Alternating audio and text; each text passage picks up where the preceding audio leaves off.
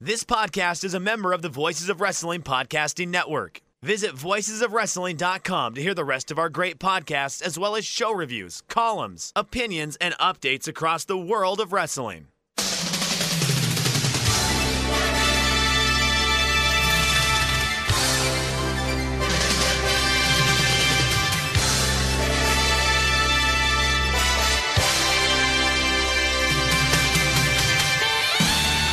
Hello, everybody, and welcome to the Super J Cast. I'm Joel Abraham, joined by David McDonald.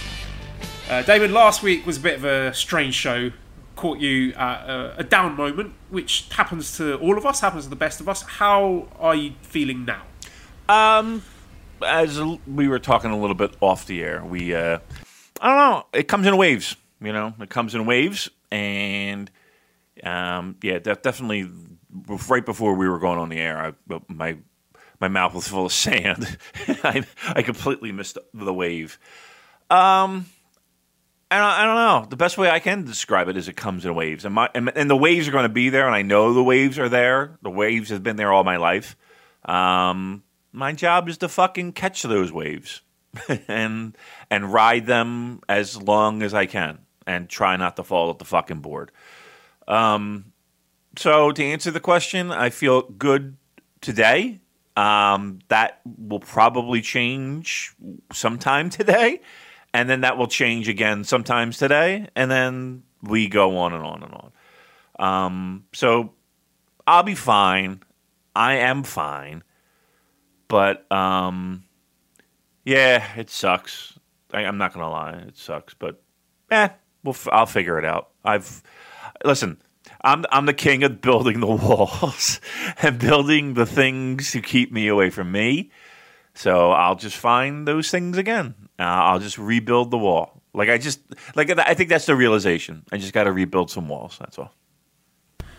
You haven't watched The Wire, have you? Because you remind me a bit of Jimmy McNulty, who's a a brilliant person, but his own worst enemy at times. So Oh, yeah. anyone who's watched The Wire will get the reference. But uh, yeah, I, I want to say thank you all the people who reached out to us and sent us messages and tweets and DMs, uh, empathizing with our situations, and you know, that makes a big difference. You know, to know that this is not something that we are suffering through alone, and we all have our, our dark days, and I think it's important to share those. So, you know, so much of social media these days, Damon, is people with this sort of immaculately, carefully crafted image of perfection. And people want you to think that every waking moment of their lives is glamorous and beautiful and expensive and sexy and happy and just one uninter- uninterrupted stream of joy. But life's not like that. So I think it's really important for everyone just to be real. You know, to be honest with the people that are close to you about where things are not going so well, rather than trying to cover it up, which is no good for anyone, really. It's not. It's and and and that's all just lies, right? Lies, lies, and lies. Um, but it's hard when you're bombarded with that a lot. Um, no, yeah, that's one thing I definitely wanted to to, to mention too, Joel. Um, is that yeah, people were very kind with their messages, and Joel would send me felt like just about every one of them, um, and they were they were kind and they were thoughtful and they were and even people like I don't have many people that that I that I follow on my dumb tr- Twitter account um, that I locked down, but even then people were sending me stuff um, about their you know similar things. So I truly appreciated that. I mean, that's I. Here's the one thing: I hate the fact that anyone would have to go through what even remotely I feel like I go through. Because if you do, I, I, I, you have my heart and soul uh, in hoping that you get better. Um, but it was it was really nice. It was not nice. I and the, nice is not the word. It was kind and it was um, appreciated and um, truly, um, it was it was really great to see those things. Um, I don't know if you saw the one from Andrew Rich. I did. That was brilliant. Andrew Rich, I love him so much. Uh, again, I've met him twi- twice in person. Um, and I don't know, there's just something about that cat that makes me smile, and uh, he he kills me. He, he he is the funniest fucking dude. so yeah, that was a good one. Uh, I will I will not share that in mixed company. Let's put it that way. But uh, he definitely knows where to hit. He knows where he knows where to hit. He knows the soft spot on this colossus. Let's put it that way. How are we doing with the Colossi, by the way? Joel, I'll have you know that as we sit here today, getting ready to do a New Japan Pro Wrestling podcast with no New Japan Pro Wrestling uh, in the future uh, or in the past, it seems, our recent past, I am at my last Colossus. I'm at 16, and which is a, which is a remarkable feat for me that I've even stuck it out this long. In the sense of, I usually don't. I don't have the patience, the, the mental capacity uh, to do this. But it seems like I have a lot of time. Time is on my side, as the Rolling Stones would sing. Uh, so I'm at this one, and and and I've I've actually gotten to the guy. So it's a little bit more difficult to get to. You got to go through these tunnels, and fuck, and they and this one shoots at you like these fireballs, and if you fuck up once, you're basically dead. And there's a ledge, and there's a whole. It tests everything, and then once you get to this gigantic colossus, I mean, it is it's the size of a fucking skyscraper. You got to find a way up. You got to climb up which which I actually like that one. I like the one climbing up the walls and shit. And uh, I can't beat this fucking guy. I just I I find the one spot that I hit, boom, get it, and then I gotta hang on to this fucker's arm, and he's swinging. And I gotta get. I see the other soft spot up by his shoulder. I can't get fucking get there. I always get tossed off, um, which is pretty hot.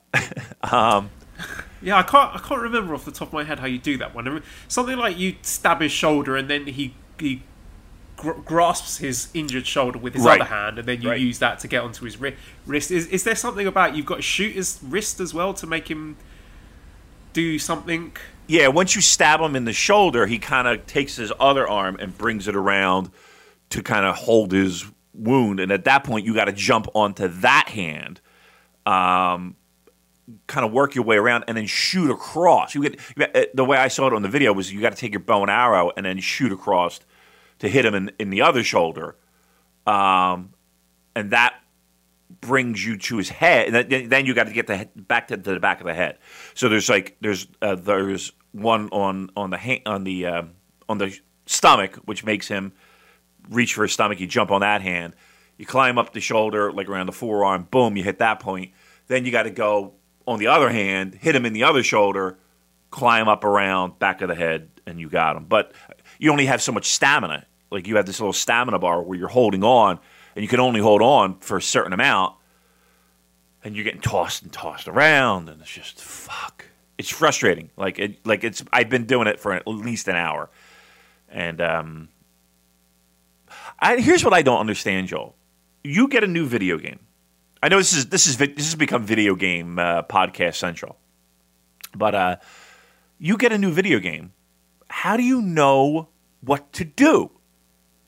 Like, if it weren't for these videos on YouTube, I would have no idea. On some of them, I, I figured out myself. I, I'll be honest. Some of them I did, but others I'd be like, I don't know what the fuck I have to do. Like, uh, what what the f-? like? I'd be there for hours trying to figure out just to get from point A to point B, let alone kill the fucking thing. I would try and do it by myself until there's enough friction where I feel I'm not enjoying it anymore, and then I will look up what to do.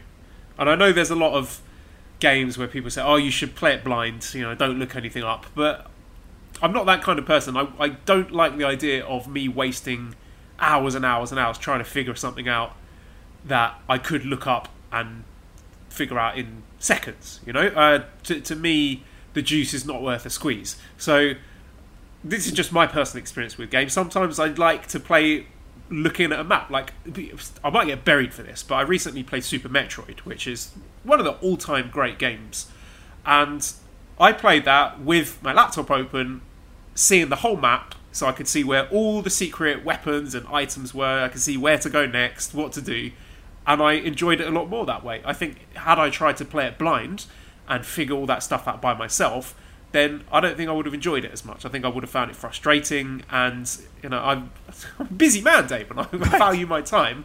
I want to get through stuff.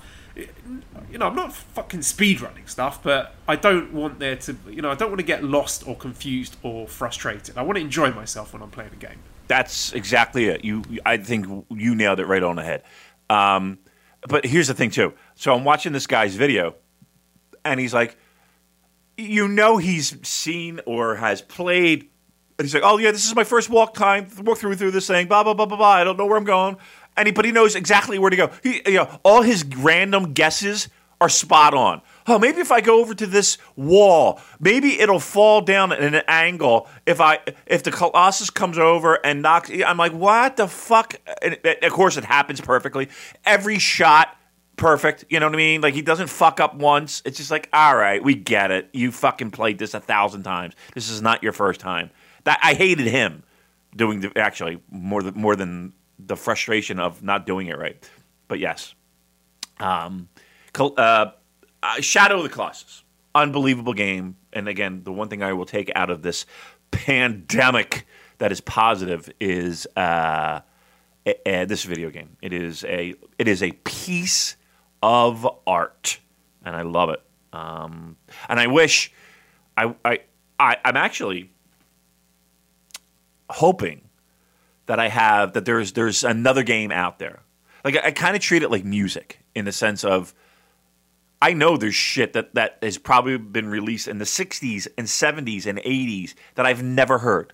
And that amazes me that there's a song out there that, that my ears have yet to hear that is going to be amazing.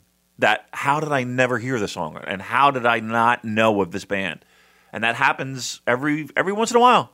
Every once in a while it does. So I'm hoping that happens here too. So great, great recommendation by Joel and a great time by all. And um, pro wrestling, pro wrestling, pro wrestling. I don't know. I'll try and think of some other suggestions for you when you finish that that I think you would enjoy. And I'll tell you what, now you finish the game, maybe you're not going to get as deep into the geek hole as me, but you might be interested in just dipping into some Shadow of the Colossus speed runs. Like I've just looked at one here. There's this. Uh, I've, I mentioned it before. This company called Games Done Quick, and they do charity speed runs. And just the top result here, someone beat the game in 37 minutes.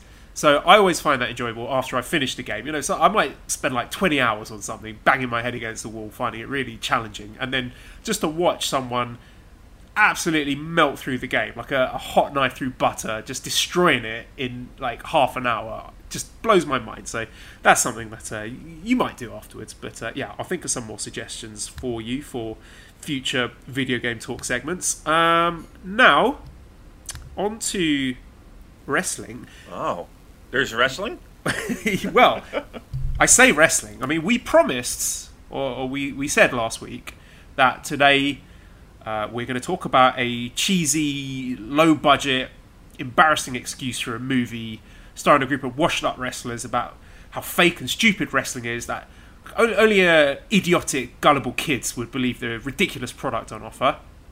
We're also going to talk about My Dad as a Heel Wrestler next week, but uh, yeah, first of all, WrestleMania. What did you think, Damon? oh, um, yeah. The, uh, look, I'm torn. I'm, I'm, I, I'm torn um, because on the one side of the coin, you have a company that produced product under the most trying and difficult situation. Pro wrestling works best when there are people that react to what is happening. And when that's not there, it is glaringly obvious that it is missing a huge element. Um, and add to that that this is their biggest show of the year, which is always a massive spectacular. Uh, on the grandest, the granddaddy of them all, as they say. So, uh, they, I, I, know that they wanted to have a lot of eyes watching. I don't know if that's the case. From what I understand, that's not really the case. But um, it was something. It was new. Um, and I think there was a lot of elements of people watching to be like, okay, how in the fuck are they going to pull this off? Um, I watched drips and drabs. I didn't watch all of it by any stretch. I watched uh, a handful of things, but the handful of things that I did see,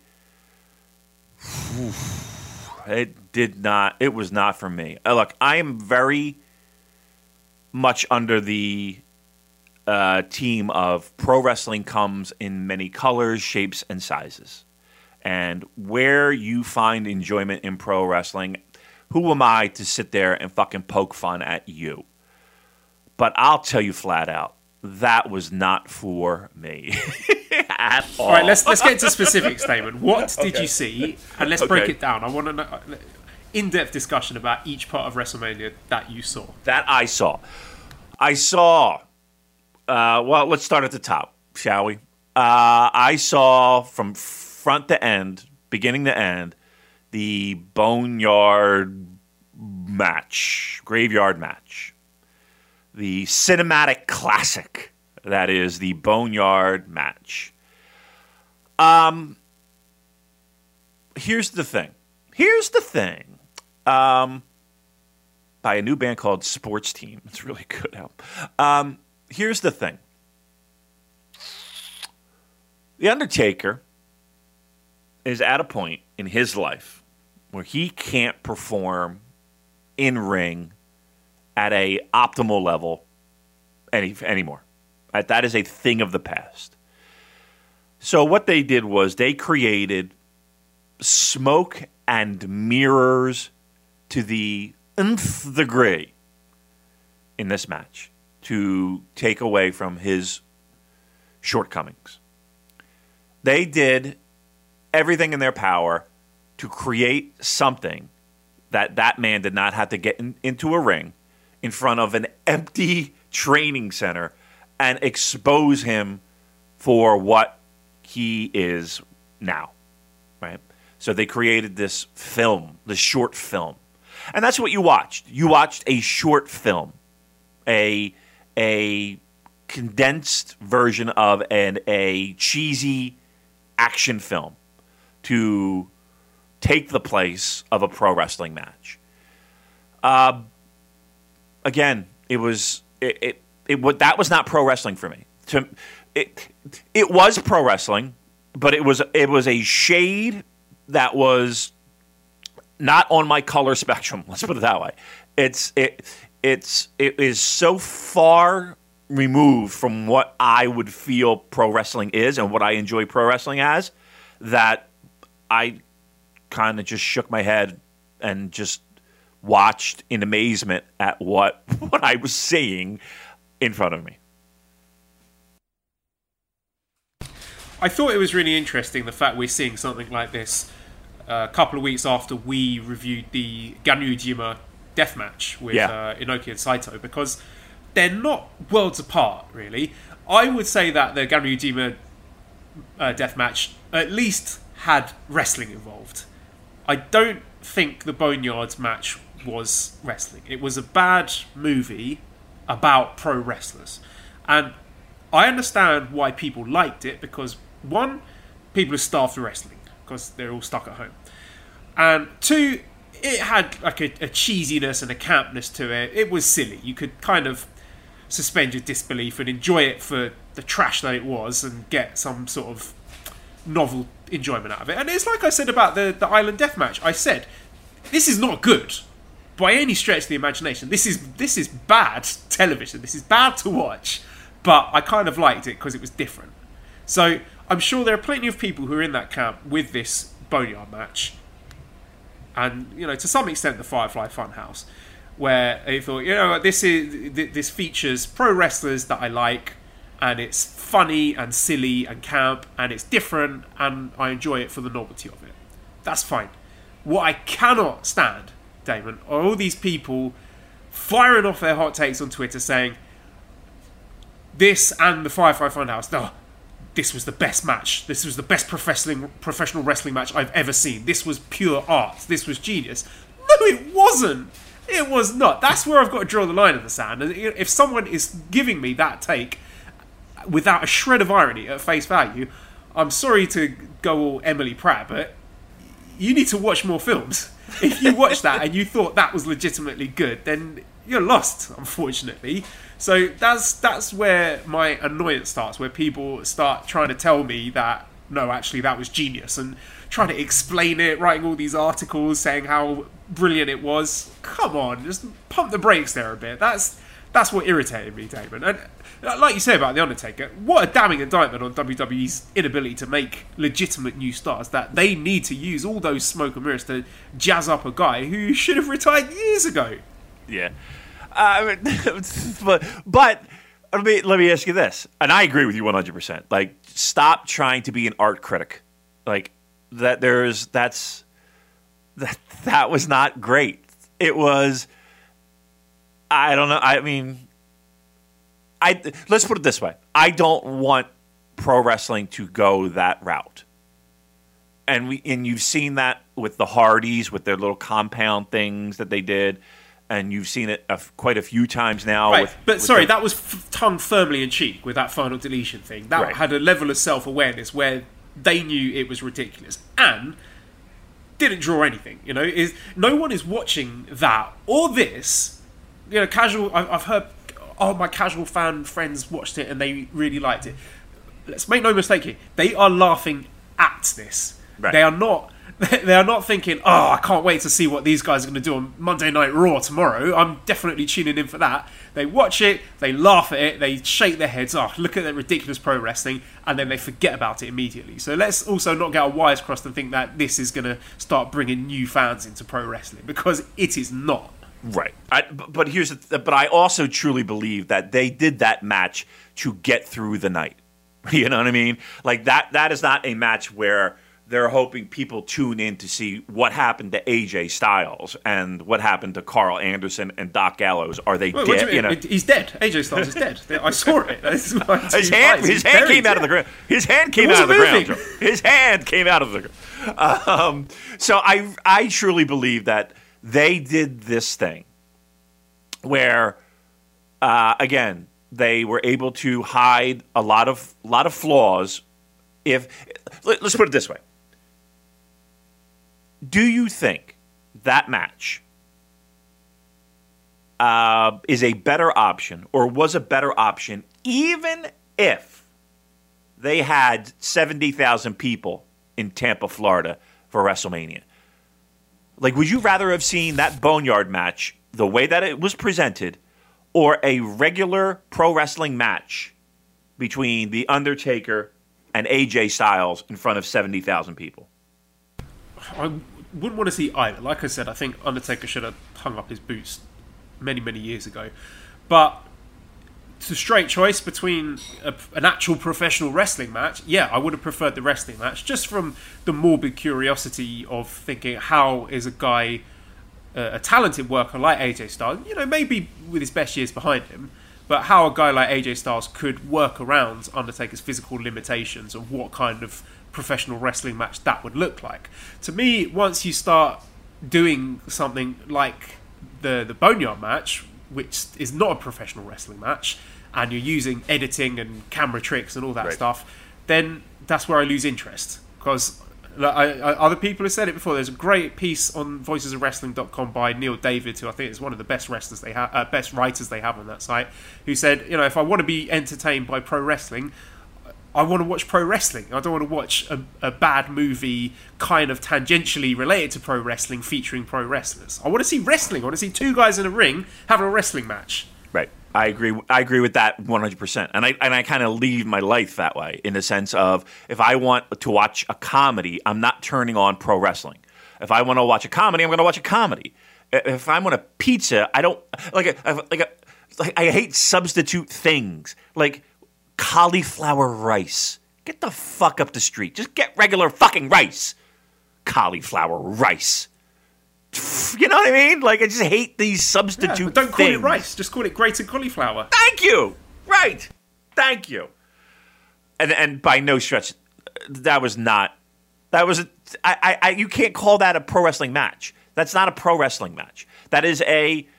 Like if you want to tell me that's that's the greatest mini film I've ever seen, I'll laugh at you, right? exactly But- but but put it in the right fucking bucket because that's not a pro wrestling match. It's just not. It's a fight scene, is what you saw, right? Like if you're gonna sit there and, and say that was one of the greatest pro wrestling matches I've ever seen, as you shine up your your your fake WWE title that you carry around with you, right? That you carry around with you, uh, like you're the champion. Um, yeah, uh, you, you know, if, if you want to say it's the fucking best mini thing I've, I don't. Right, again, you'd be wrong, but okay, but put it in the right fucking bucket. It's not a pro wrestling match. Um, and again, I've said it before. Pro wrestling comes in many shapes and colors and and and, and forms, and this was presented on you know on what is loosely a pro wrestling show. They'll go out of your, their way to tell you it's not pro wrestling, but okay. Uh, it's it's it's really far down the spectrum for me. I gotta be honest with you. That that was like I'm sitting there with Cheryl, and she's just looking at me like, "What the fuck are they doing?" you know yeah, what I one of those moments where you're embarrassed to be a pro wrestling fan. Yep, I absolutely was. I absolutely. But here's here's the thing. Here's two things too. One, Joe, how were they allowed to even do that? Like again, uh, I'll say it again. I can't have more than two people in my own fucking house. Uh, how are they getting the production crew and the cameras and the lighting and 15 fucking druids and, uh, you know, everybody and their mother on set? How did, how, how exactly did we pull that one off? It's almost as if the person in charge of the country has got giving some sort of preferential treatment towards Vince McMahon. I can't think why. you know, I, I mean, didn't that seem strange to fucking anybody that they were able to pull this off? How? Is that? Where are the police? Where are the police shutting this fucking thing down? Someone should have called it in, just reported them, just be like, oh, "There's a gathering of way more than ten people here. Yep. Get the feds in, shut it down." All right, shut this fucking thing down. I like that's as I'm watching it. I'm like, I haven't left the house in fucking three weeks, and these motherfuckers got a whole production set, uh, pyro, and you name it. How? How? What? Okay, that's number one. Uh, what else did I see? All right, so so we did not like the Boneyard match. Uh, the the Firefly Funhouse. Joe, I'm going to be br- brutally honest with you. I watched fucking four minutes of it and I had to turn it off. I just was just like, this is again. This this was like that. Like Undertaker was like bad Sons of Anarchy. This was like bad Twin Uh, Peaks. yeah, yeah, yeah. Like, like, and for, for for people who have never watched a Twin Peaks episode, that would be like me being like, "All right, Damon, here's what I need for you to do. Here's the camera, and I want you to make it as as uh, David Lynch as possible."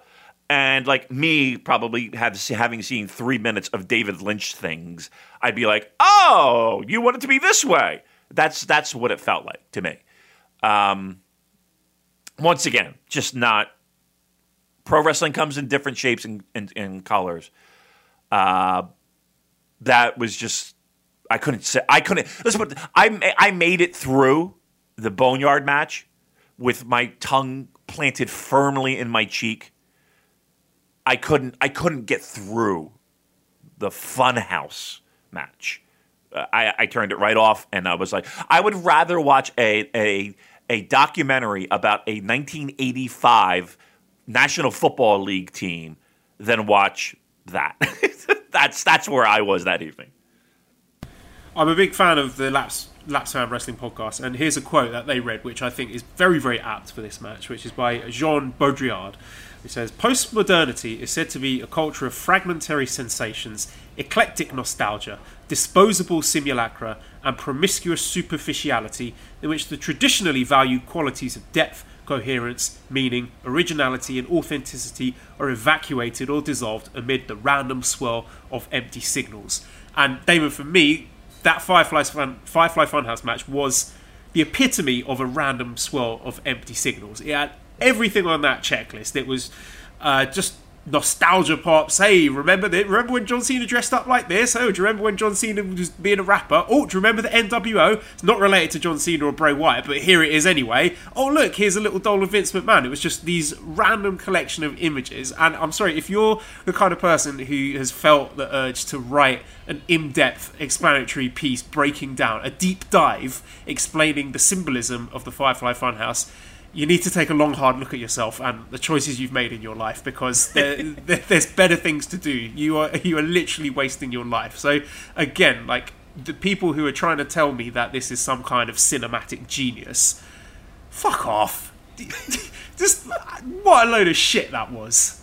Just empty, empty, just, just complete superficial, surface level nostalgia pandering, pretending to be some kind of deep and meaningful piece of art.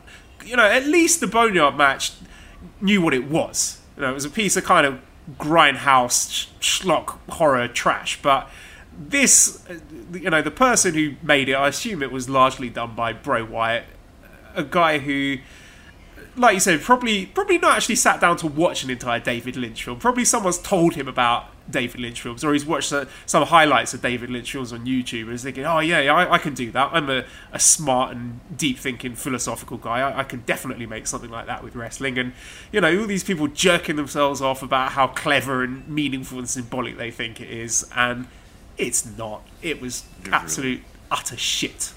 It really was. And here's the thing: a global pandemic does not give you does you know it, it's not an excuse to then uh, find meaning in things that really aren't there. right? It's, that's not an excuse to do that. I mean, I uh, do it sometimes. We do it. You know, we, little moments of a big New Japan main event, and we say, "Oh, look, that's a callback. That's to show Naito's uh, inner turmoil as he's struggling to cons- uh, reconcile El Ingobernable with this Stardust Genius. But at least that speculation is taking place within the context of a pro wrestling match with two right. pro wrestlers doing wrestling moves to each other in a wrestling ring. What are we talking about? Right, right, right. Ah, but even with all that said, even with all that said, Joel, they look. They. Sh- there's a, a, there's a part of me that appreciates the fact that they tried, and there's a part to talk about. yeah, right, right. That's one number one. I appreciate that. I appreciate that the, the fact that their biggest show of the year was was on thin ice. Truth be told, I would have preferred them just kind of pushing it, moving it, doing it later. I don't know. I don't know what the logistics would have been. Uh, but you would have a 70 something year old billionaire who is pretty stuck in his ways, and he was gonna he was gonna make it happen no matter what, pal. So this is this is what you got. I also saw just for history's sake, I saw uh, Edge and Orton bumbling their way through a brawl backstage. Oh, God. Oh my god! it's 36 minutes of my life I'll never get back, David. I know. Wasn't wasn't that just the pits? yeah, the pits is the pits is a great great term. The pits. it it was. Uh, just look. It's just so depressing and miserable seeing these guys just stumbling around, you know, warehouse and these back rooms, just uh, punching each other in the shoulders and grunting at each other. And also, it made me nervous because you know we're, we're in a a time and a place where we're very sensitive about what we touch. Anytime I go out of the house, I'm you know, if I touch a door handle, okay, shit, I've got to get the antibacterial hand gel. Try not to touch anything if I can, you know, bits of tissue if I'm opening this or that. And these guys were just rubbing their dirty, sweaty hands and faces and bodies over everything. And it, it just made me really uncomfortable. And I was just thinking, I hope someone is going afterwards and like, scrubbing down everything they touch with some disinfectant because you got to be careful, Damon. Yeah, I, I look. This is pro wrestling, and correct me if I'm wrong, Joel, but there have been plenty, plenty of rumors about people who were sick people who, when they were taping all this shit, people that were sick, people that were asked to leave and not participate, and all kinds of stuff, all kinds of things that you heard um, around WWE talent. That uh, I mean, he, the biggest the biggest problem is that with this virus is that you know you could be a carrier and not have show any symptoms and just pass it along and pass it along and pass it along and that's um, one of the big things that that the, the social distancing has has taught us is that you know that's that's a huge that's a huge issue um, and yeah you're right they're just they're they're they're sweating and running into every piece of furniture in there. I mean, God forbid, like imagine if Orton or Edge tested positive for COVID nineteen after that. They'd have right. to burn down the entire performance center for all the stuff that they touched during that match. Seriously, they, they have to they would have to light it on fire. Um, let me ask you this: We could probably build that into uh, the Fiend, one of his next matches. yeah, yeah, I'm sure. Uh, I look, I'm very happy that I don't do a WWE podcast. Let's put it that way. Uh, that we say that, that, but we've been discussing it for about half an hour. I know, I know. what, what, are we gonna do? Uh, but um, yeah, I'm very happy at that. At that, I I don't have to do. Uh, let me ask you this though. After I forget what night of Mania, I did pop it back on. It might have been after the Boneyard match, actually. Um, they did a documentary um, on um, oh my god, I'm, I fucking forget the guy's the guy who just won the fucking title. um, uh, who just won the Drew title? McIntyre. Drew McIntyre. Drew, I'm sorry, Drew McIntyre. Uh, they did a, a, documentary on him and all the weeks leading up to Mania, and him, you know, you know, finding out that the show was going to, you know, going to be uh, in a performance center and all, all that stuff, all the stuff that led up to where they were. I thought that was absolutely fantastic. They do that company does some of the best documentaries things, behind the curtain things. Uh, I was watching one with Kofi Kingston of all fucking people uh, that I thought was great. I saw one with Edge where he was at, at uh, Rogers Center, Maple, you know, we're Toronto Maple Leafs. He's a huge Maple Leafs fan, massive Maple Leafs fan, and and his love of that team. Watching that, they do great. They do when they do that shit they hit a fucking home run. It's everything else they touch that I can't stand. I have to say, I mean, I watched both nights, and some of the in-ring stuff I thought was was pretty good by their standards. I I enjoyed.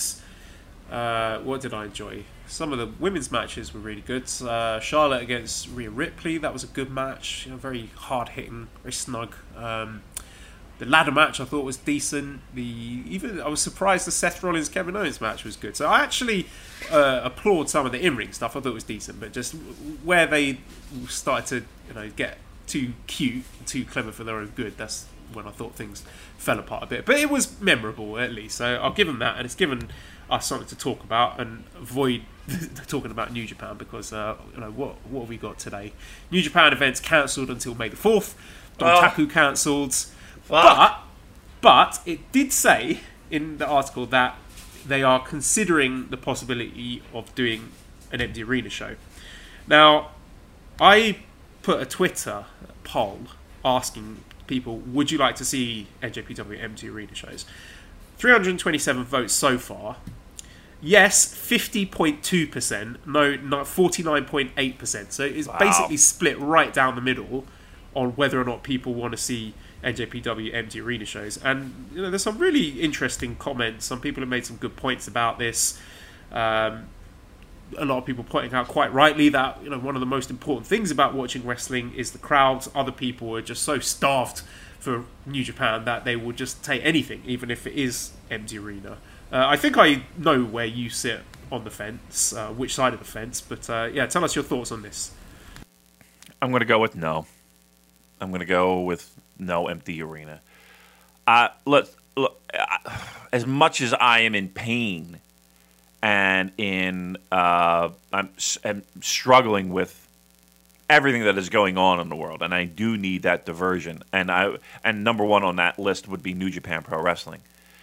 If we've learned anything in these past couple weeks, is that empty arena segments, shows, events just do not land. They just do not. They they're they're. It just it just doesn't really work well. Um, now, I will say that New Japan hasn't put their spin on it, um, and and it, they might be able to pull it off. But everything I've seen from Noah to All Japan recently had a show. Um, that was empty arena, all the WWE stuff, the AEW stuff. It's just not. It's not something that hits the mark for me. So I'm gonna I'm gonna I'm gonna vote no. Um,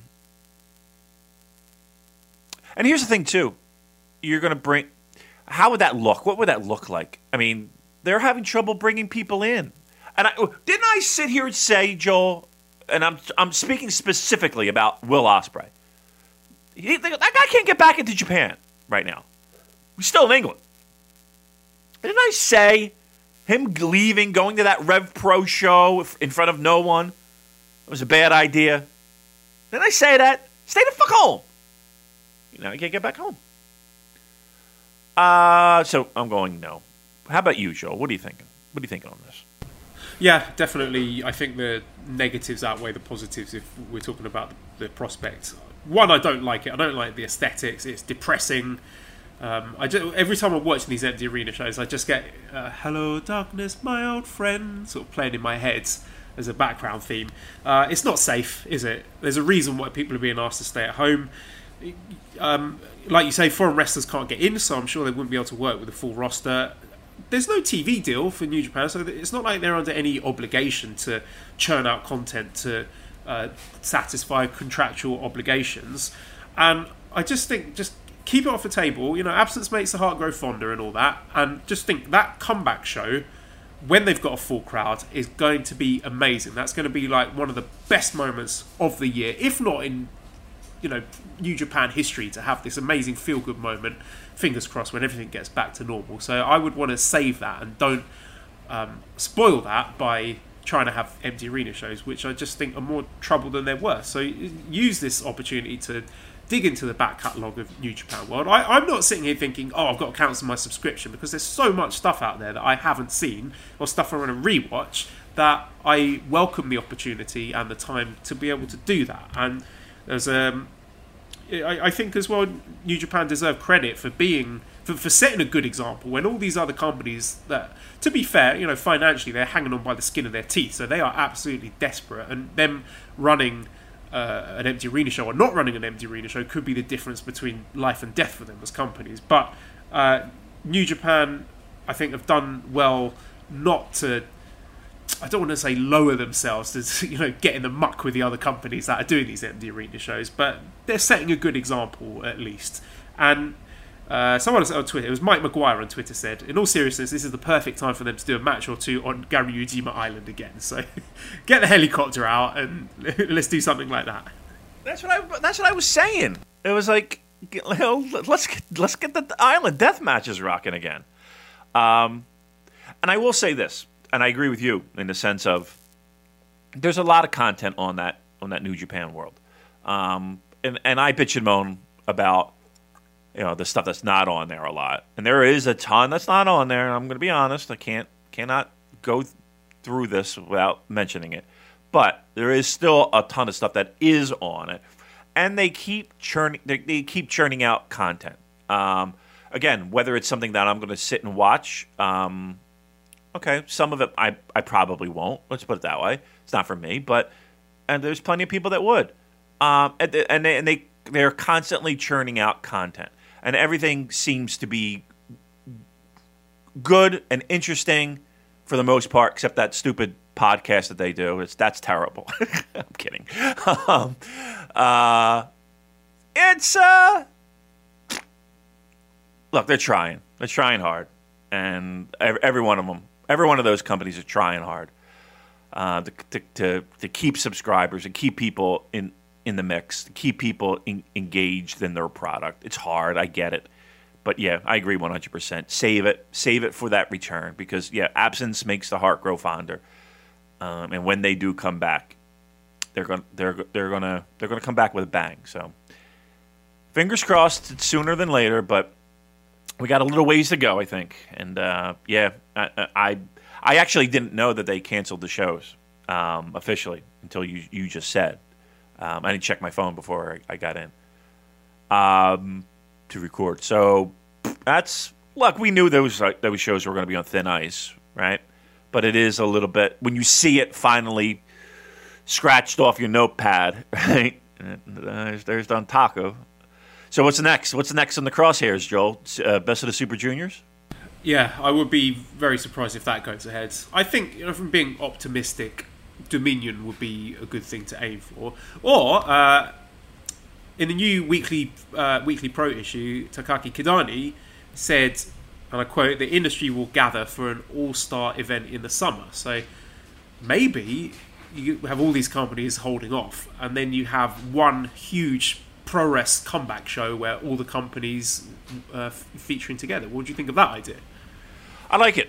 Um, I mean, I think it's it would be great to do something spectacular, and Japanese pro wrestling does have a, a great history in doing that. When tragedies and and events of this nature occur, occur well, my voice just popped. Occur.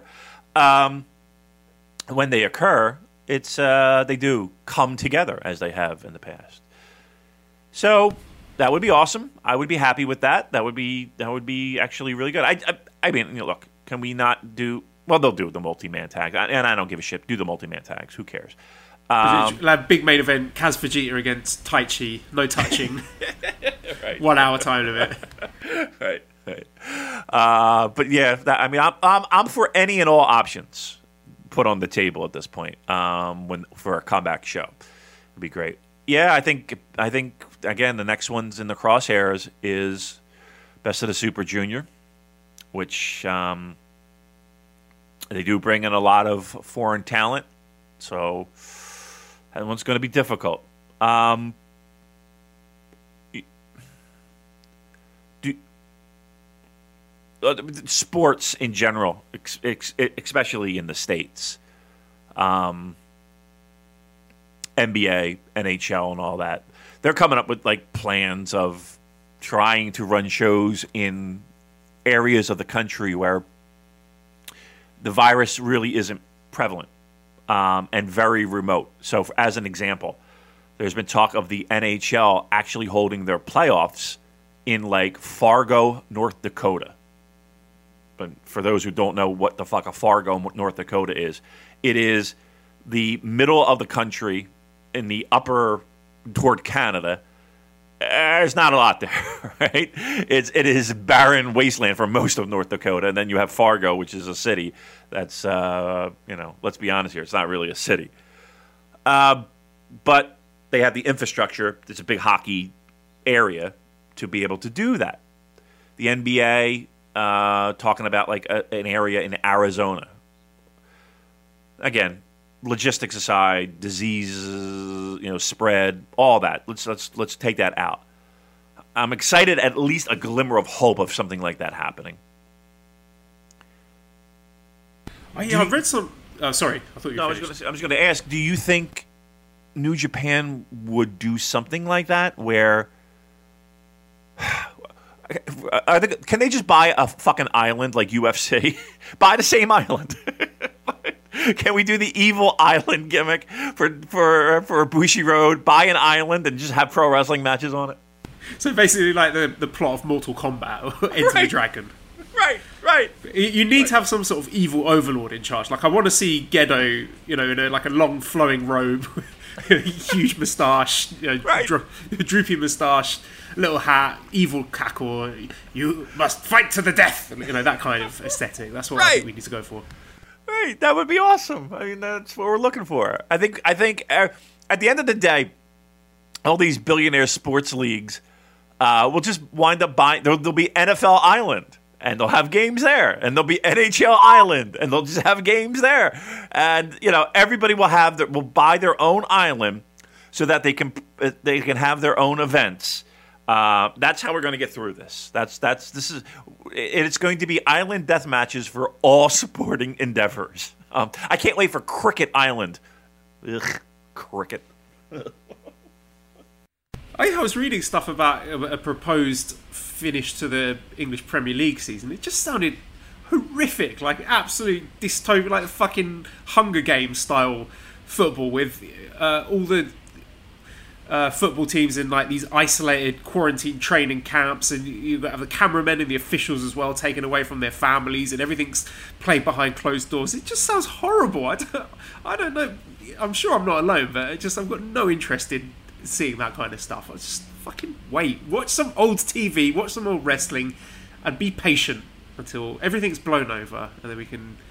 You know, wait in the pub, have a pint until everything's back to normal. Oh, So wouldn't that be go to the great? Yeah, wouldn't that be great? That j- just saying those words, just having a pint at the pub. When remember those days, Joe? Remember remember those fucking days? Motherfuck. Mm, mm, mm. All right, we're. Uh, what uh, do we have any other pro wrestling news to talk about uh, when it comes to New Japan? Well, Nothing else. There was. I mean, we talked about it last week. We uh, preempted it, but uh, it's official now that New Japan have elected to postpone the ticket pre-sale and on-sale dates for Wrestle Dynasty to Wednesday, May 13th and Friday, May 15th, respectively. So no surprises there. We talked about that last week. Seems like a sensible move to me. It is. Uh, my biggest concern now is okay, let's say somebody says, okay, this is all clear. We're all good. We're, you know, every. Look, there's a part of me that's like, I'm going to every fucking Motley Crue Poison concert in the United States, and I'm just gonna fucking go balls out the summer, like no one, no one's business. Uh, and then there's another side of me that's like, do I really want to be in an arena with 18,000 other people that I'm not really quite sure of what they've been doing? Uh, that's my that's my biggest fear. I hope that people get get past that fear because I think that's going to be important for for everything.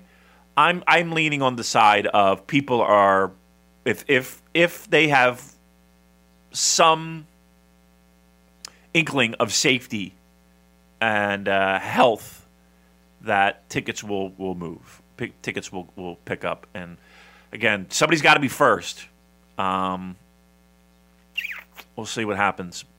Uh, I'm a little worried about ticket sales, though. I'll, I'll be very truthful.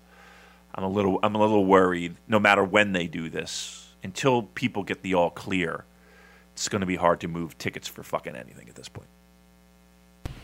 Changing direction here. Many, many weeks ago, I remember we ended up talking about Jim Cornette and him talking about someone having a poo and recording audio of that. And you said that you know, sometimes you find Jim Cornette, you, not that you agree with what he says, but you find him entertaining to listen to, right? Um, I- I'm not trying answer to your question. Yeah, you yeah, you're trying to yeah. don't fucking put me in a. I don't. Would I don't you want like- people yelling. at- Okay. Would you like to hear what Jim Cornette has to say about New Japan Pro Wrestling? Sure. Let's. Okay. Right, I'm going to send it to you on WhatsApp. We can get right. your live reaction to Jim Cornette on NJPW. What has the big man got to say about our favourite pro wrestling promotion? Have you got it? I have it right here. Uh, this is it. Here we go. Oh God Almighty. All right. This is a quote. Apparently. Well, you listen to it. You can you can listen Oh, I to the video. oh, I- Yeah, yeah. oh, I'm sorry. Okay. Um, let me go back then. Sorry. This is great audio for everyone. My bad. Right. There's the WhatsApp. I can listen to it. Is this, this it right here? Where it says Eraserhead? no, No, no, the, the tweet. Eraserhead is me. My hair's out of control. but yeah, go back to the tweet, the video and the tweet. All right. All right. Okay. I'm sorry. My bad. Uh, there it is. Okay. Comes. and emotion and reasoning is and fucking promos. And we want to have a little fun in the context, fun in wrestling in the context of the presentation of a bunch of wild ass personalities having a fight. There's plenty of fun there. Well, and everybody's going to say, well, why don't you watch New Japan? Because we don't want a, a bunch of fucking interchangeable Japanese guys who we cannot understand what the fuck words are coming out of their mouth Christ. doing fucking wrestling. We want Americans that we understand what their passion and emotion and reasoning is and Oh. fucking promos. And we want to have a little fun in the context, fun in wrestling in the context of the presentation. Why me? Uh, you know, what the fuck? Oh my god. I, uh, I'm fucking speechless, man. Are you surprised? I mean, a little bit, a little. I mean, it's. I'm, I'm, I'm, I am. I'm actually speechless. What a fucking horrible take that is. I- What? I mean, this is New Japan Pro Wrestling at its core at its fucking core is the simplest thing to understand. I I feel like I can get anyone who's never watched pro wrestling in their life could pick up in 5 minutes what the issues are in the ring. In the fucking ring. Isn't this what he complains about all the time? Isn't this what like I nameless, faceless. Why? Because they, they, they- Why, Jim? Because they all look the same. Is that what we're trying to say? Is that what the fuck we're trying to say? Right, exactly. What so are we trying to say here? We don't want a bunch of fucking interchangeable Japanese guys who we cannot understand what the fuck words are coming out of their mouth doing fucking wrestling. Jim Cornette, ladies and gentlemen. What Oh. a guy. God fucking damn it! God damn it! Why? I, I, that's just. I mean, I, there's there's dumb, and then there is just fucking asinine, and that goes beyond asinine, and. I don't throw around words like racist a, a, a lot. That's, but holy fucking shit, Jim. Are you kidding me? Oh my God. Unbelievable. Well, that's that. Is, is this is this where I just officially go? I'm done. Is it, is is this it? Is this is this the breaking point? Is this the breaking point of? ah, yeah, but the art is there, right? Like the mid, like, right, like- big piece for Voices of Wrestling. My my complicated relationship with Jim Cornette. yeah. Is this is this where is this where I I officially hop off that? I, you know, it's funny because I just downloaded a whole sh- fucking torrent of Midnight Express shit, like hours and hours. No, Dave, I want you to do it live on the show. I want you to cancel Jim Cornette. Yeah, Jimbo. Sorry, and not that he gives a fuck, but um, yeah, I think uh, I think we're done here, right? I think I think uh, I think that that quote alone, we're we're kind of we're done here. We're done. A proud moment for the Super J cast. All right, let's move on. So, uh, speaking of all the tournaments uh, on islands, And I and I will say this. And I'm sorry before you go on, because. Uh, he won't be mentioned on the show again. Let's put it that way. Let's let, can we agree, agree to that? I don't care what Yes. he does. I don't care what he says. I don't care what fucking shtick he, he's, he's doing. I don't. He's not mentioned on the show again. He's he. You're right. I, I wouldn't have brought this up unless we were in the middle of a global pandemic with no fucking wrestling to talk about. Right. I just wanted to get a reaction out of you. But there we go. Jim Cornette officially cancelled by the Super J cast. Thank you, ladies and gentlemen. I'm, I'm, I'm delighted. All right, let's move on then. Uh, so, yeah, we're talking about island tournaments. I, you know me, I love a good tournament. Like I said, Mortal Kombat, uh, the Kumite from Bloodsport, Enter the Dragon, the FA Cup, uh, the the Pride tournaments, early UFC stuff. There's nothing better than a good single elimination tournament. And one tournament that I've never actually sat down to watch was the Super J Cup 1994, which is a really historic event. So we decided for our classic watch along that we're to, I guess, spread this out over three weeks. So this week we'll talk about the first round, and next week we'll talk about the second rounds, and then on the third week we'll talk about the semi-finals and finals, I guess, right? Uh, what were your memories of Super J Cup? How did you experience it at the time? Because you were following the product back then, right?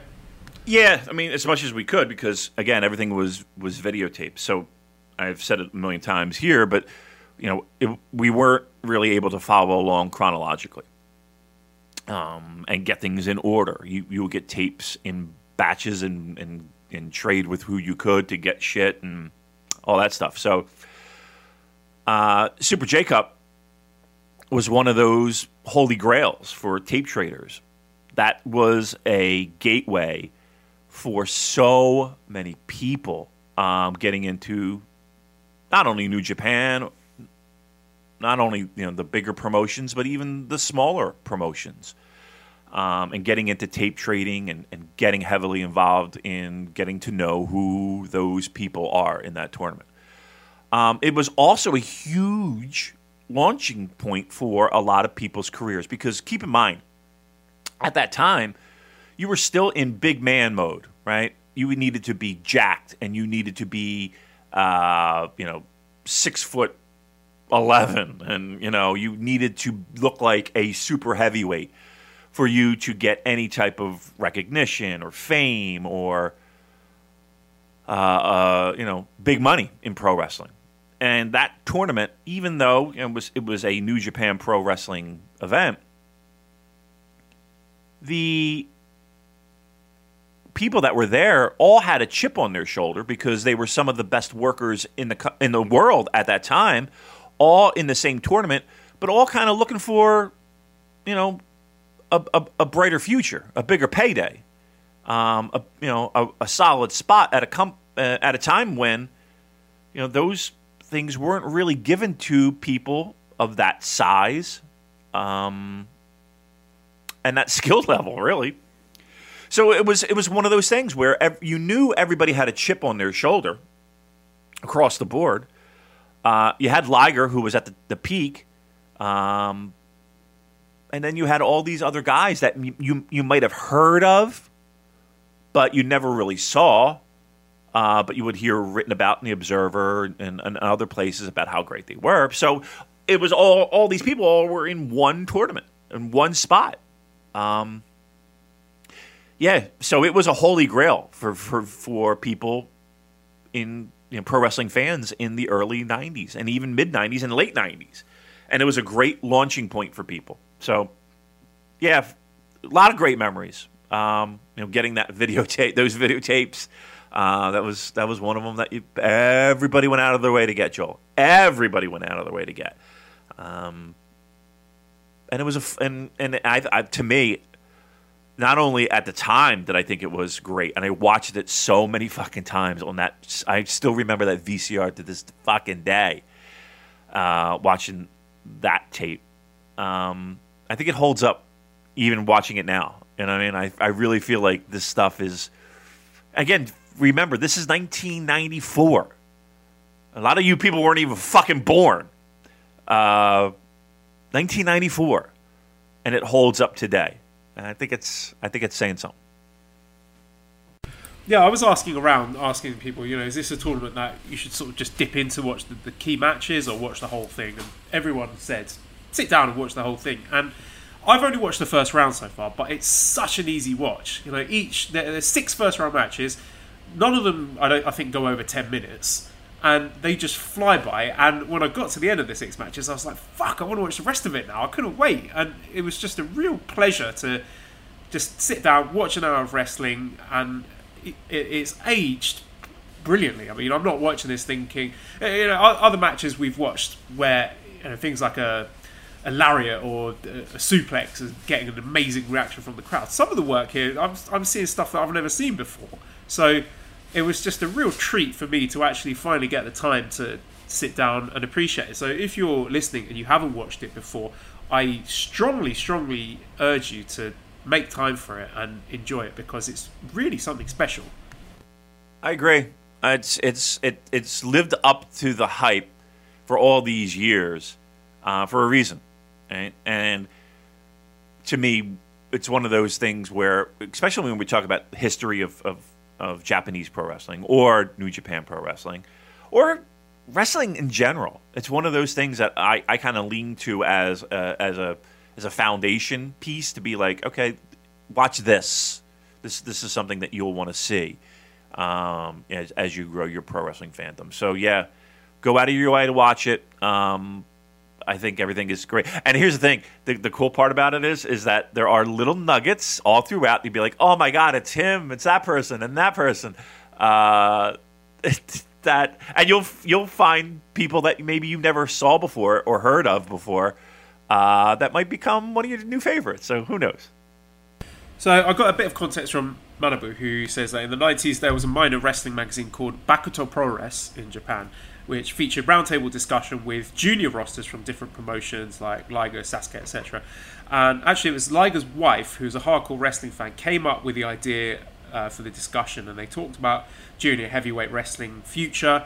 And finally, all of them sort of dreamed up this junior version of an all-star wrestling show, and they were just paying lip service on, on the magazine, and you know people thought it was never going to happen. But Liger brought that story back to New Japan, and Choshu decided to go for it and do this Junior All Star show. So that's how the first Super J, J Cup ended up happening. So uh, there's a bit of historical context for you. So let's dig into some of the matches then. So the first one I watched was uh, Jushin Thunder Liger versus Hayabusa, which I mean, it, talk about getting things off with a bang. It, starting off this tournament with like these incredible flying kicks and a tope from Hayabusa. The Sumo Hall crowd is red hot, and I just think it's so cool that they did this at a big venue like Sumo Hall. And I would love to see something like this today in a big arena, like one day tournament. Because last year the Super J Cup was cool, but uh, the smaller venues they don't have they're not the same. They don't have that auspicious big match feel that uh, you have in this tournament. So for me, this is my first time seeing Hayabusa, and first time seeing quite a few of these guys, and I, like I said, I was really impressed by the, you know the high fly, the work rate, the athleticism. Even though this is more than 25 years ago, it holds up so well today. This was a really exciting, uh, hot, well-paced opening match, like the perfect way to start a tournament, and yeah, great stuff. Yeah, that was the first round. So that match was actually the last match of the first round. Ah, okay. So I've So got that it was backwards then. Yeah, so that was the last match of the first round. Um, and Hayabusa, again, was kind of. I don't think he was necessarily being groomed at this point as being like the next big FMW guy. But there was a lot of buzz around him.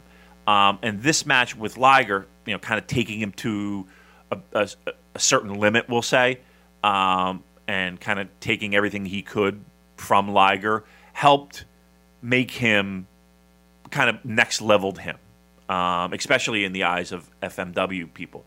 Um, there is a guy online, and I forget his name. I think I want to pronounce it Bao B A N U or something like that.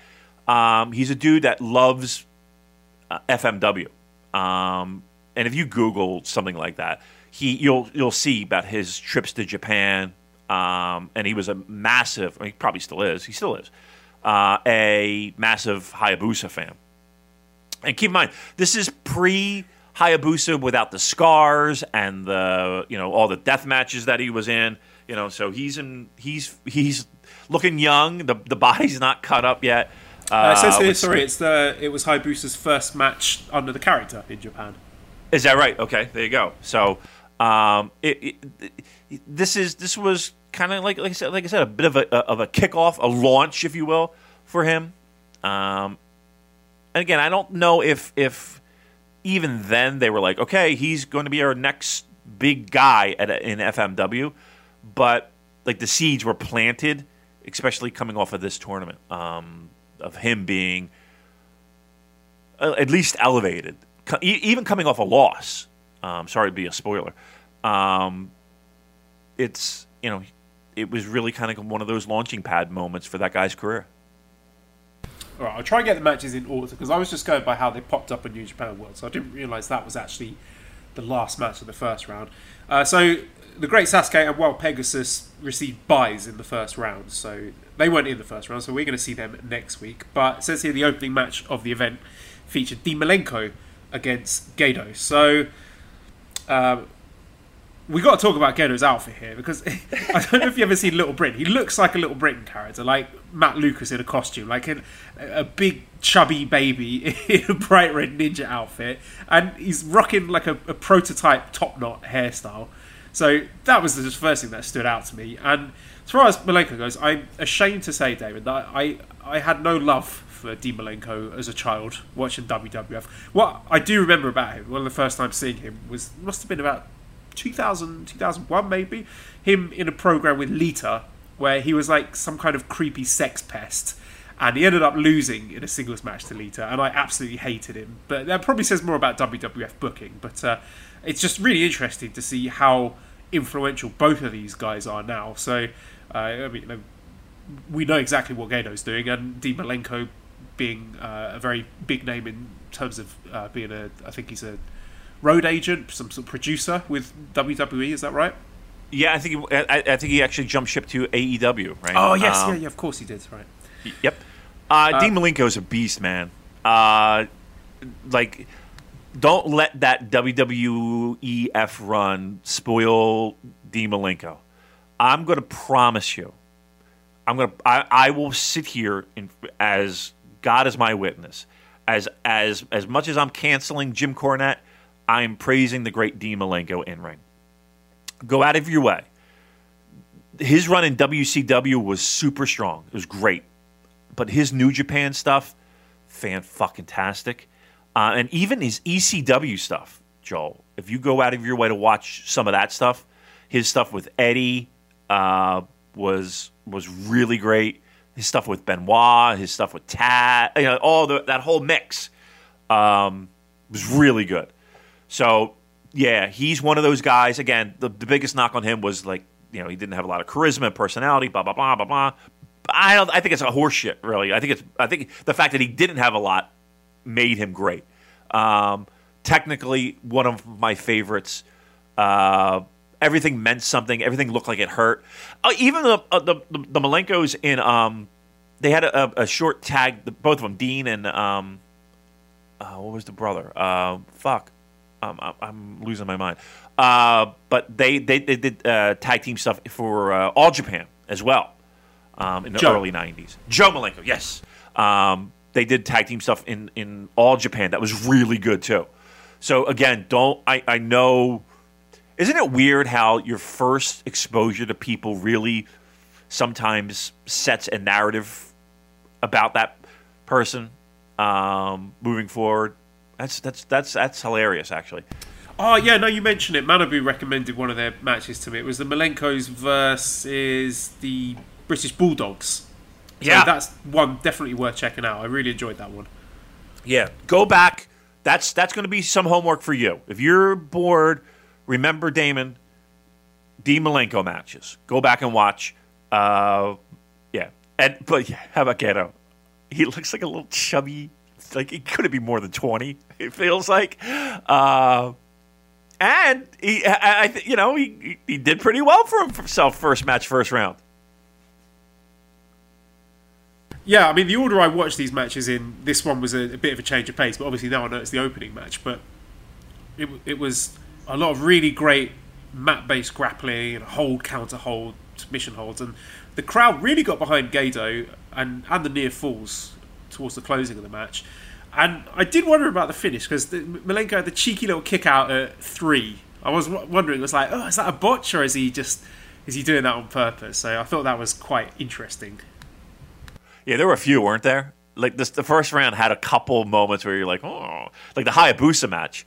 Um, I mean, look, I'm sure nerves played a factor, and I'm sure there were a lot of issues going on. But that closing stretch with the Liger match, Oh, of it's like was, was it the shooting star press where the miss. he's supposed to get out of the way, but it looks like he drills him with his knees, and then he just pops up, and I was like, "What the fuck is going on here?" Yeah, yeah. And then there was another spot where it looked like it was going to be like a reverse Frankensteiner thing off the turnbuckle that wound up just being Hayabusa landing on Liger on his back. that was a little bit of a fuck up. Um, so yeah, it did kind of get a little sloppy at the end there, but um, yeah, yeah, it did seem like there were there were moments where people weren't on the same page. That's for sure. Okay, so the next match chronologically was Super Delphin against Shinjiro Otani. Uh, you got to talk to me about the Super Delphin gimmick. It, is he supposed to be a dolphin? Is he a super dolphin? Because he's got the Yeah. little dolphin on his mask. Yes. Yeah, he is a dolphin. Dolphin. Okay. and, Uh, and Otani looks like a little Lego man with like plastic hair.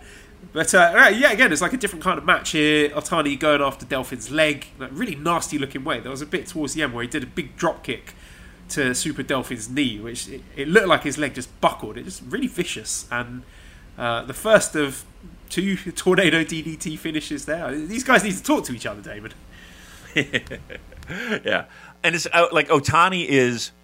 He's kind of weird. It's in a weird spot, I think, at this time in the company. Like he's young lion, but he's not really uh, like.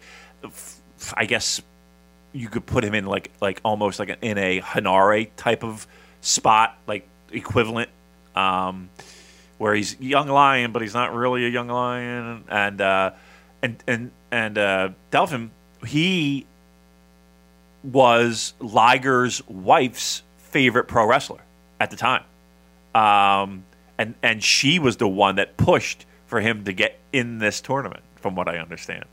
Um, so that was a great job by her. Yeah, she was like the brainchild of this. She was a massive pro wrestling fan, apparently, um, and and knew of Michinoku Pro and knew of all these other promotions, um, and was able to get him in based off of her love of his character.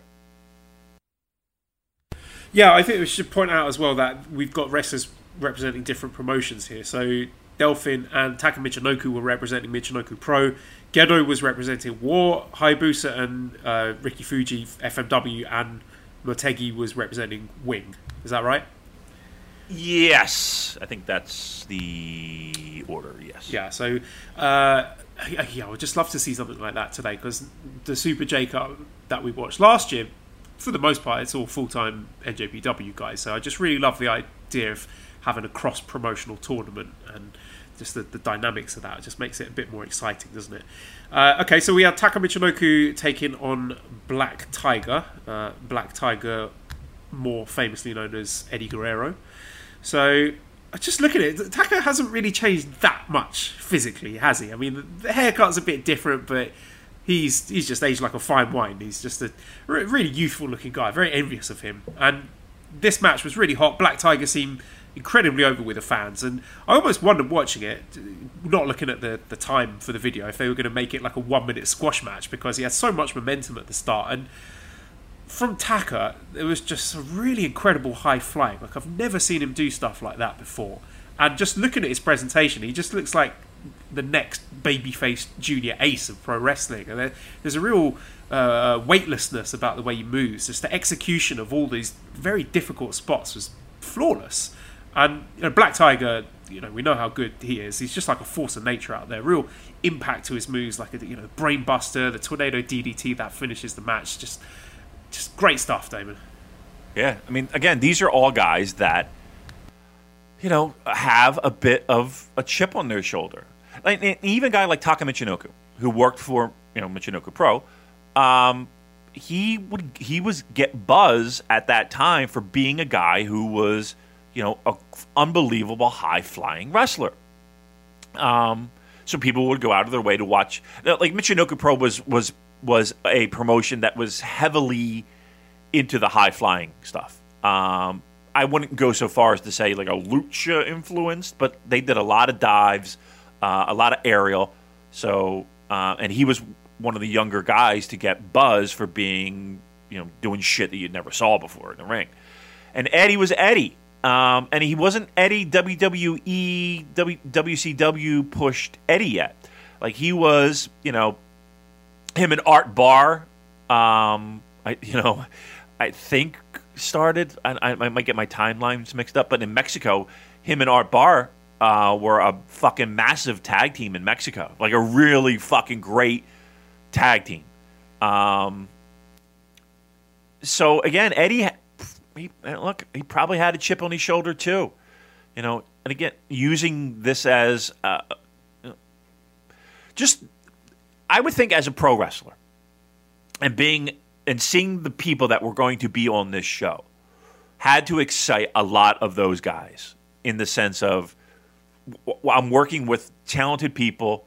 There's going to be a lot of eyeballs on us, and maybe this can help us get better gigs. And that's got to, you would think that's a lot of the discussion in that locker room of, all right, let's go balls to the wall. Let's fucking have great matches, given the eight minutes or the 10 minutes or whatever we have.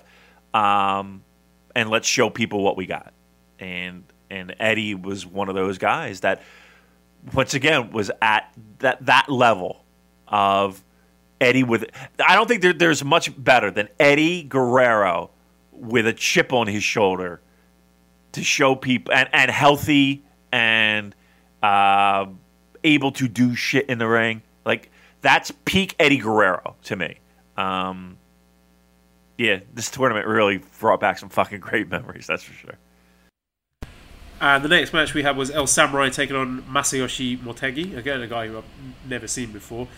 And just one thing that really stood out to me watching this match in particular is that mid '90s aesthetic where you got Motegi with his amazing mullet and El Samurai looking like something like Power Rangers. You know, it's not like I was watching this stuff at the time, but there's something kind of nostalgic and, and quintessentially '90s about the whole uh, presentation of this. And uh, I was thinking, like, there might be some sort of tension between what I'm used to uh, as a modern day pro wrestling fan and the older stuff like moves that don't get a big reaction these days that are just used as transition spots, maybe getting a bigger pop then. But in this match, Damon, we've got El Samurai doing a pile driver after about a minute to absolutely zero reaction. And he, he does quite a few pile drivers here.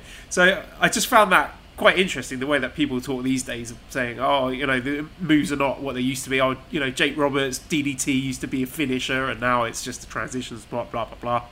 But here it works in the opposite. And but I mean, even so, he's got an incredibly cool move set, uh, El Samurai. But uh, this match was a bit strange. Neither of the guys seemed particularly over with the crowd. But again, really cool stuff here. Like the rolling Romero specials from Motegi was great, and yeah, seeing some stuff that I've never seen before. And again, I just love how they're all little ten minute sprints for guys show what they're all about, showcase their skills, and nothing else stays its welcome. I always thought El Samurai was pretty awesome back in the day. Um, he reminded me of a guy that would have like four cigarettes before you know his music hits, and he's putting out the cigarette, you know, with his foot as he's ready to go through the curtain. Uh, I don't know. I don't know if, if it was lack of.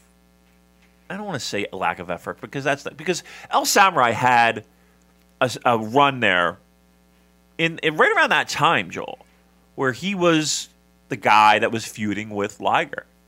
Um, so he was he was pr- probably one of the more well known guys uh, in that tournament. So I like this match. I thought this match was actually one of my favorite ones of the first round. Uh, it wasn't my favorite and I'll share that one. Well, probably the next one.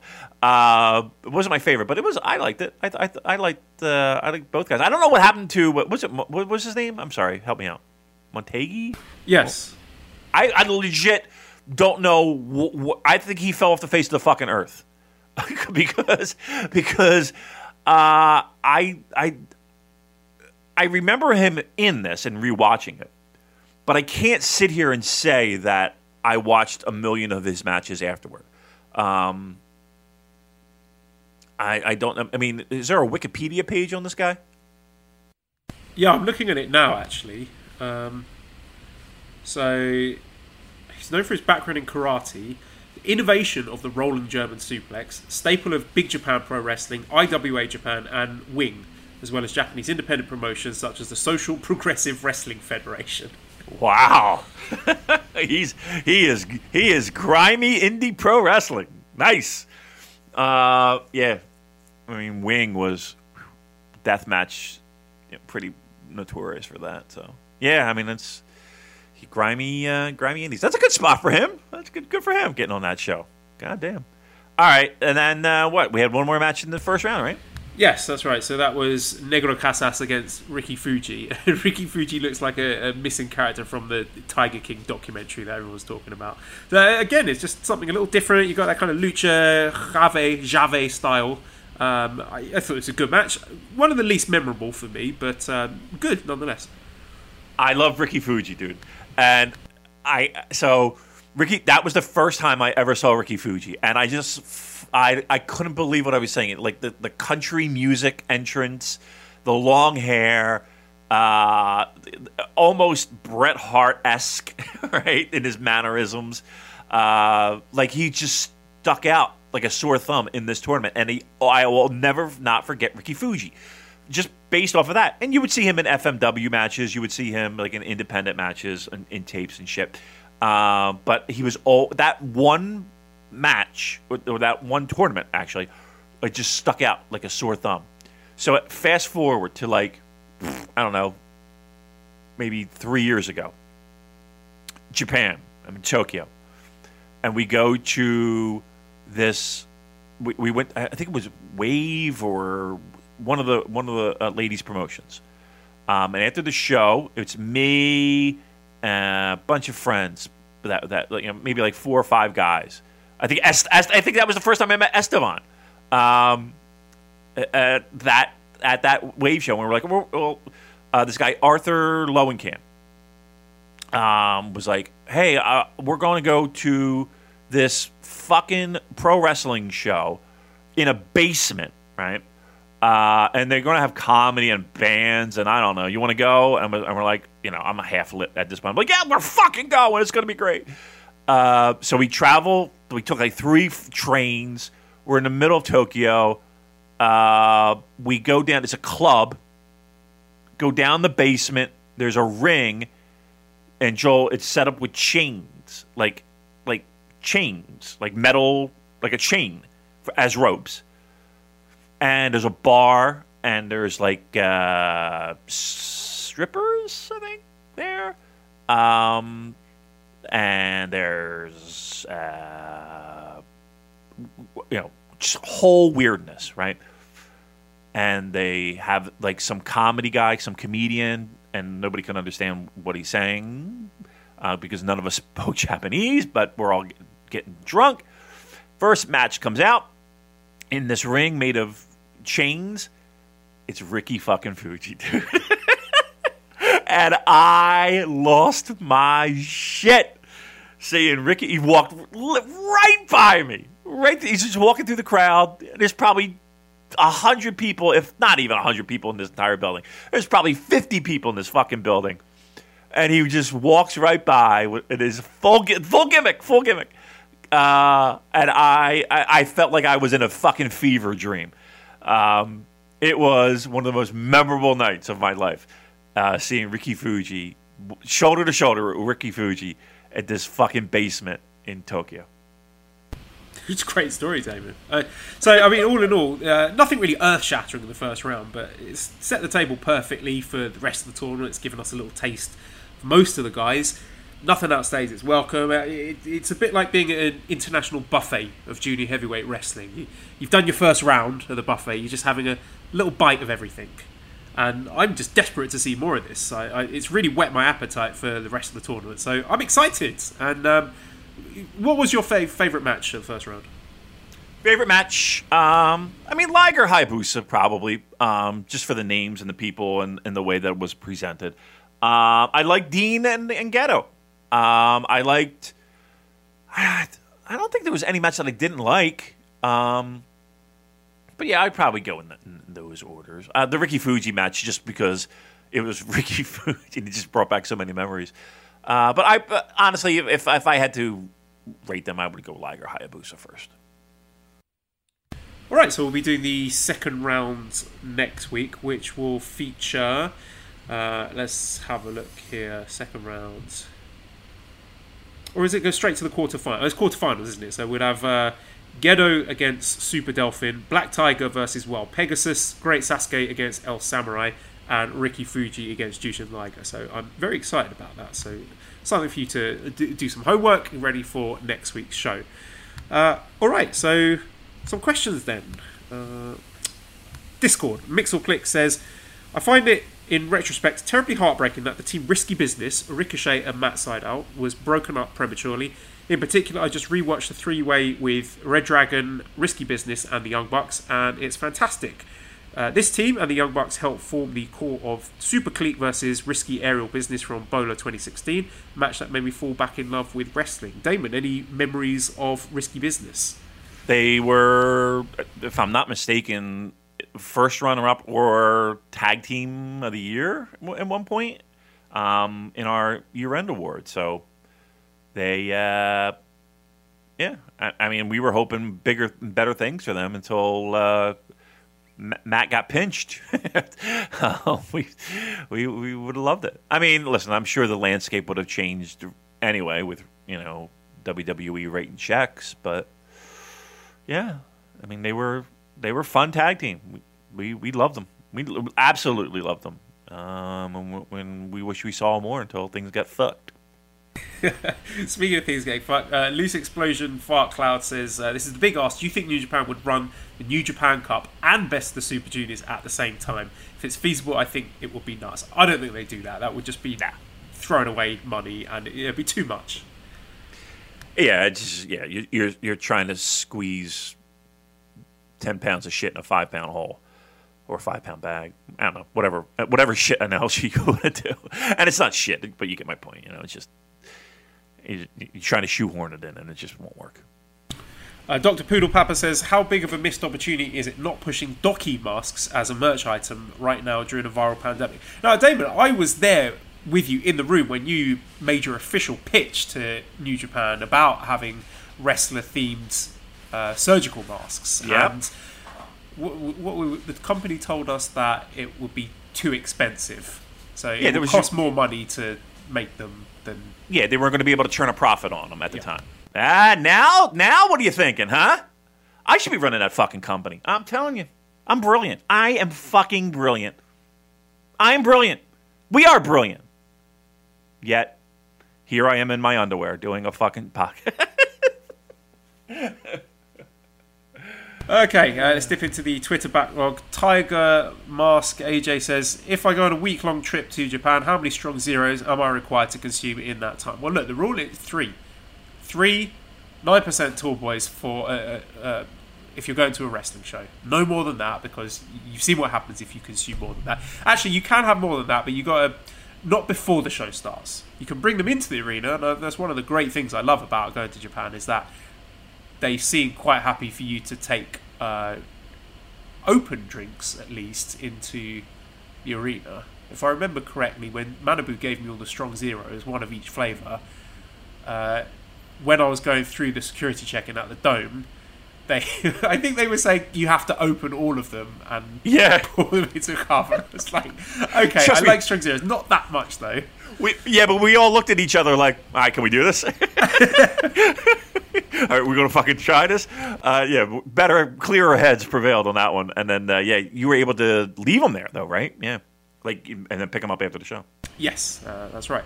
Uh, and also, I think you've mentioned this in a recent episode. Do you see anyone leaving New Japan once their contracts are up? Do you see some of them wanting to make a jump overseas or move around in Japan? Uh, it's difficult to even imagine what the pro wrestling landscape will be once this is all blown over. Because particularly in Japan, I know Cyber Agent. There's been talk of them absorbing more properties. Uh, of course, there's the spectre of NXT Japan looming in the background, and given that WWE must be losing a fair bit of money at the moment, having missed out on a proper WrestleMania, I don't even know if they still have the money to go ahead with something like that. So there's just too many uh, unknowns at this point for me to even guess about that. But what, what do you think? Do you think anyone is going to be leaving? I think right now, I, think a lot of people are just trying to fucking find some foundation, right? Um, I don't think one companies are going to be as urgent to sign as you might want or think. I don't think there's going to be a lot of movement around.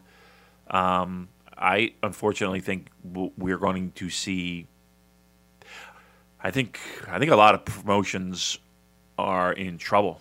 To be quite frank, um,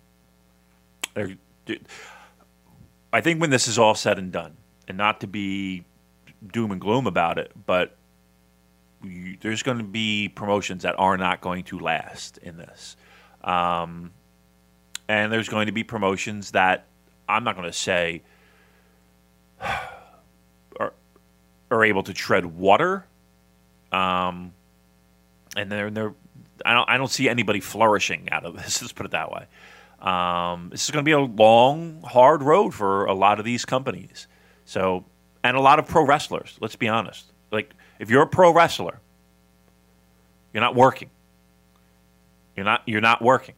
There's no shows to work. So I hope that you were frugal with your money, because if not, this is this is going to be a tough road for a lot of independent contractors that work show to show, fly all over the world doing it. This is uh, this is going to be a little bit of a struggle time. So I don't I can't imagine anybody jumping anywhere. They're just trying to fucking get some solid ground under their feet.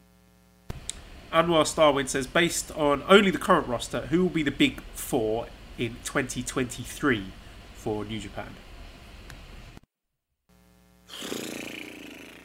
I, mean, you'd have to imagine by that point. Well, I guess is Tanahashi part of the big four now?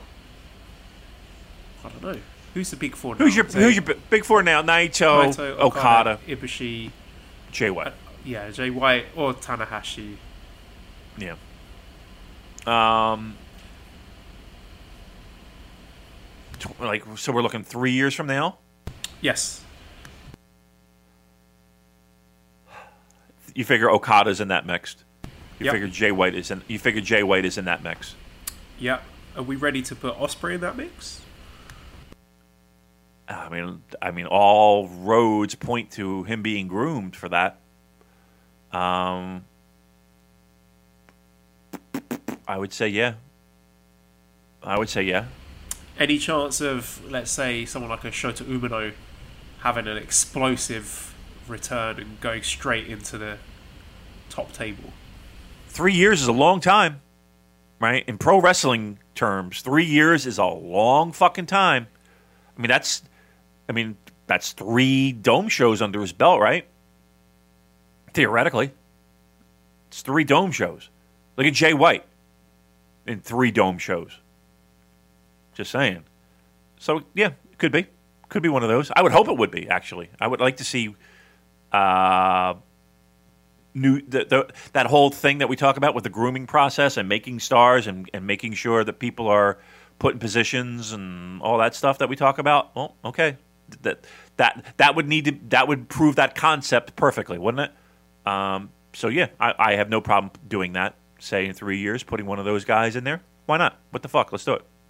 And it would be great to see Hiromu considered as big four, even if he's not necessarily a heavyweight. If he has managed to elevate the junior division to the point at which he is considered one of the four biggest draws in the company, that would also be tremendous. All right, so D. Coombe says, in what order do you think Tenzan, Kojima, and Nagata will retire, and when do you think each of them will? Uh, I Tenzan's got to be next because he's barely mobile at this point, and I would say maybe around the same time next year, maybe next February, something like that for Tenzan. And Kojima and Nagata, I, I just think they've still got more left in the tank. I think they've got. If they want to go out, not on top, but go out still on a high, like Liger did, I think for Nagata and Kojima, maybe another two, three years possibly. I mean, maybe. I mean, you look at a guy like uh, Nakanishi. I mean, they all started at the same time. Like like around '95, I was watching a lot of '95 New Japan, and to see Young Lions, you know, tag matches, Kojima and Tenzan against Nakanishi and um, trying to think of who the, uh, it might have been Makabe. Um, uh, kids, they're fucking kids uh, in that ring. I mean, that's a long time. Ninety-five, that's a long time. So, yeah, I mean, if if I'm a betting man, I would say Tenzan might be next, just because of his mobility issues and the the ankle and the foot and all that shit. But yeah, ninety-five. Go back and watch some of that shit. The, the, if you can get your hands on that, like I have on my wonderful hard drive. But yeah, go back and watch. That's what they should put up. Put up some fucking career retrospectives of those guys, uh, and go back and watch some of those matches. Look, I know it's easy for people, especially here's here's where I go off on my little rant here. You youngsters, it's easy to look back at history and kind of not hand wave it, but just be like, eh, that was the past and it's already happened, and I kind of want to just I'm more worried about my time and my thing and my. I get it, I because I I'm same guy, I'm same guy. Um, go back and watch some. Try and find some of that '95 era Nagata, and then work your way through Tenzan, Tenzan in uh, NWO. You know what I mean? Uh, Kojima doing his uh, splitting his time between New Japan and All Japan. Really good fucking pro wrestling here, guys. Really fucking good pro wrestling. Um, I know you see them now as old, beaten, dads, all that stuff. Do yourself a favor. Go back and watch some of that stuff. It's good pro wrestling. You'll love it. That was something that came up when I was doing my data analysis that I mentioned last week about looking at everyone's quote unquote best opponent. And a load of these matches popped up that I'd never seen before, and it made me think, oh, I really want to check out this match. You know, I want to see what Tenzan's best match looked like, or what Nakanishi's best match looked like. So maybe when we're done with the uh, Super J Cup stuff, that could be something to dig into, looking at you know the the best matches of certain wrestlers' careers. Yeah, yeah, that that might be a good idea. I, and and let's be honest, that fucking project you did, what an amazing piece of work that was, dude. You you knocked the ball out of the yard with that. The best matches. That that was really interesting, really eye opening. Uh, Kevin Kelly gave you a little love for that one. He said he's going to use that. That's nice. Uh, you you did a great job with that one.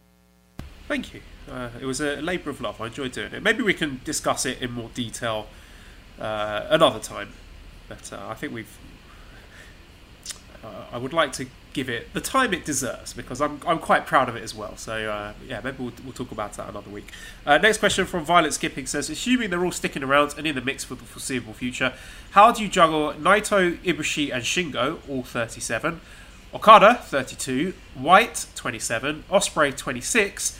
Uh, before considering elevating the likes of Juice, Show, or Zack Sabre Jr. in the main event picture. If ultimately they all get to the point where they all have a legitimate argument to be at the top of the promotion, who or in what order do you start to downcycle or allow them to leave? Well, you figure some of them will, just by the nature of, of the business. Uh, and, right, we can't assume that every one of those people are going to be sticking around New Japan for the rest of their career, right? I think that would be naive just given what we know of pro wrestling history. Look, I think it goes by. I, I will say this the evolution of a pro wrestler can take many different shapes and many different forms. And again, a perfect example of that is watching 95 Nagata and and Nakanishi and and Makabe and, and Tenzan. And you you one of the great things about New Japan Pro Wrestling is that you get to see that whole progression of, of, of, where they go. It's it's a very difficult question to answer in the sense of here's a great example. Look at Naito. Would anyone think six years ago, eight years ago, Stardust Genius just coming out, that Naito would be the Naito that he is now. You know what I mean? Like things change and characters develop and comfortability increases and in ring becomes more polished. Like to sit here and say Juice Robinson today is going to be the Juice Robinson of five years from now. I, I you know, that's that's he's not. I wouldn't want him to be the same Juice Robinson that he is right now. I, I want him to be something else, to grow and to be something else.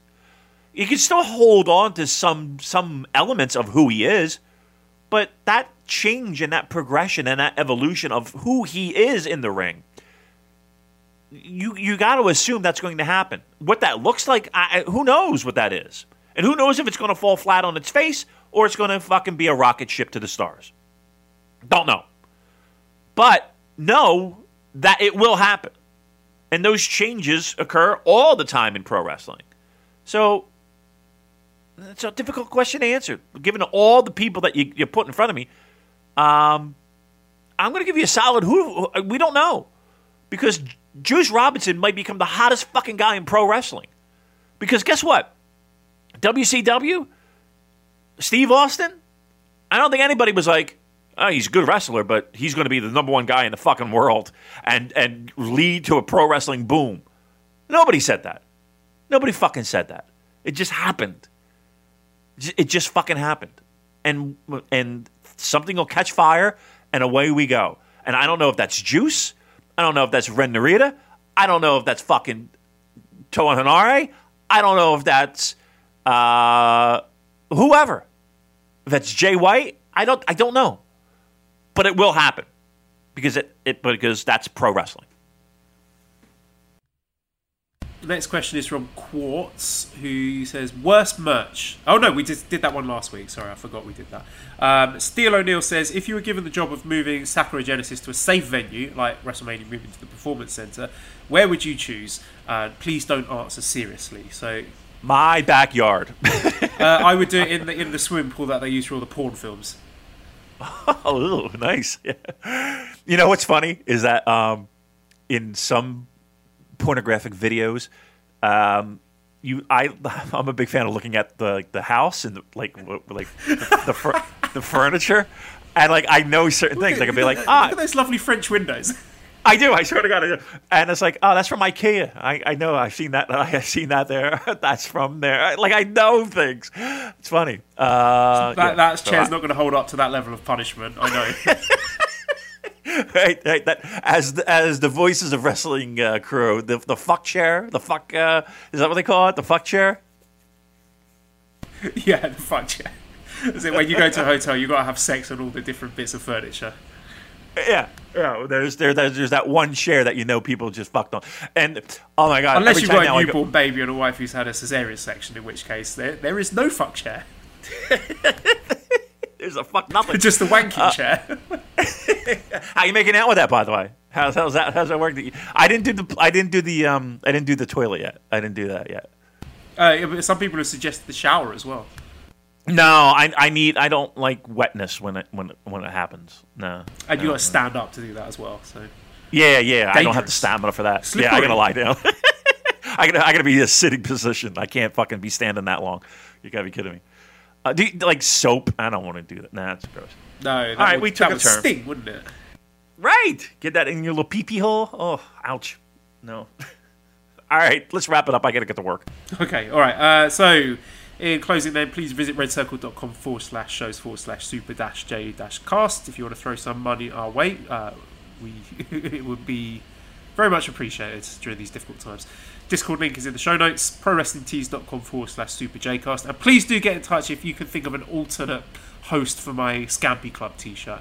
And massive thanks to editor Dan. You can visit his Twitter uh, at LousyHero219. Subscribe to the Voices of Wrestling Podcast Network for other great shows. Give us a five star review on iTunes. Follow us on Twitter at SuperJcast. Thank you everyone for listening, and goodbye. And goodbye.